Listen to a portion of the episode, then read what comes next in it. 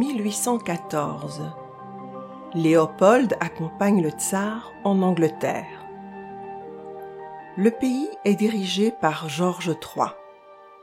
Celui-ci souffre d'une longue maladie et sombre petit à petit dans la folie. Sa petite fille de 18 ans, Charlotte de Galles, est promise à Guillaume des Pays-Bas, prince d'Orange. Si le mariage devait avoir lieu, la Grande-Bretagne et les Pays-Bas, main dans la main, deviendraient une puissance maritime dangereuse pour le continent. Cette visite n'est donc pas une visite de politesse. Il s'agit de présenter Léopold à Charlotte comme concurrent au prince d'Orange. Même si le séduisant prince allemand ne laisse pas la princesse indifférente, elle garde sa réserve. Les mois passent. Cependant, elle pense de plus en plus à Léopold. N'est-elle pas tombée amoureuse de ce militaire distingué aux yeux verts? Un beau matin, elle annonce officiellement à son père que son choix est fait. Elle se mariera avec Léopold. Le souverain est en colère. Son plan stratégique s'effondre. Cependant, la jeune obstinée ne changera pas d'avis.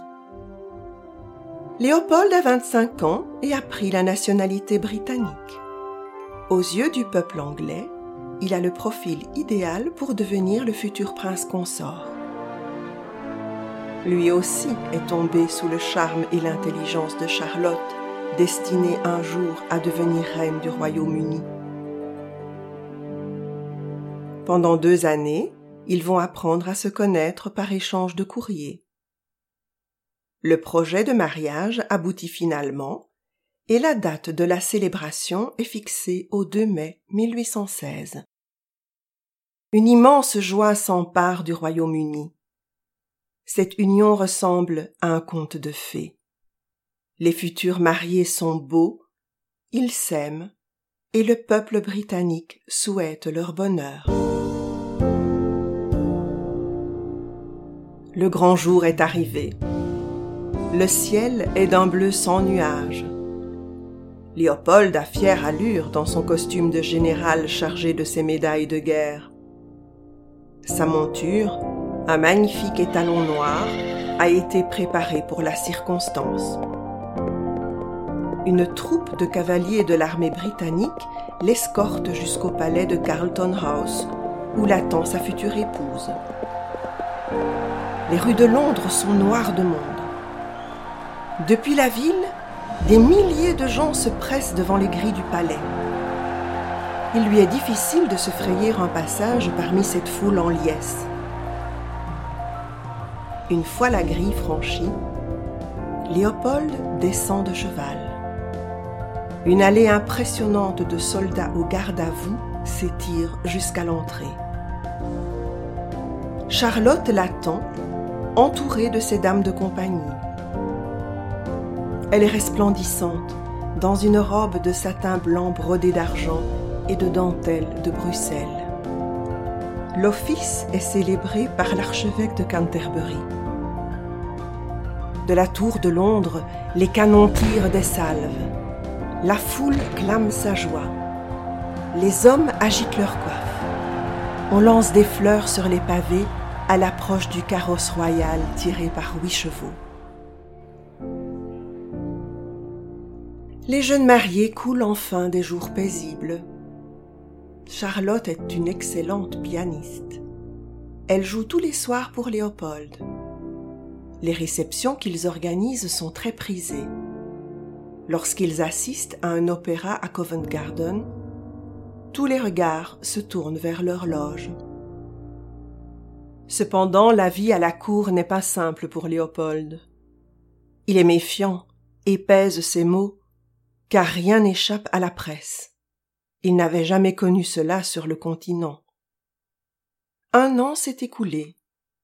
Le couple est fier d'annoncer que Charlotte est enceinte.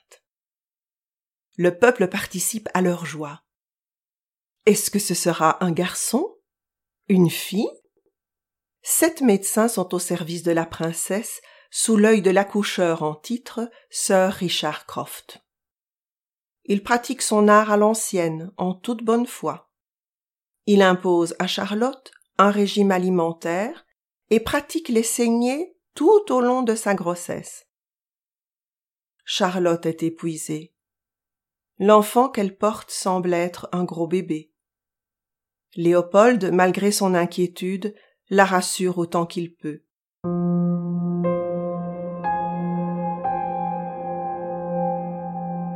Le jour de l'accouchement venu, Charlotte souffre énormément. On prie Léopold de se retirer dans ses appartements. Les heures passent, interminables. Il se sent si impuissant. Il se raccroche aux rêves qu'il faisait hier encore, ensemble, pour leur futur enfant. En pleine nuit, on requiert sa présence dans la chambre nuptiale. Son enfant, un garçon, est mort-né et son épouse s'en est allée le rejoindre.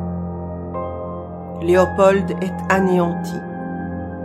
Il vient de perdre l'amour de sa vie.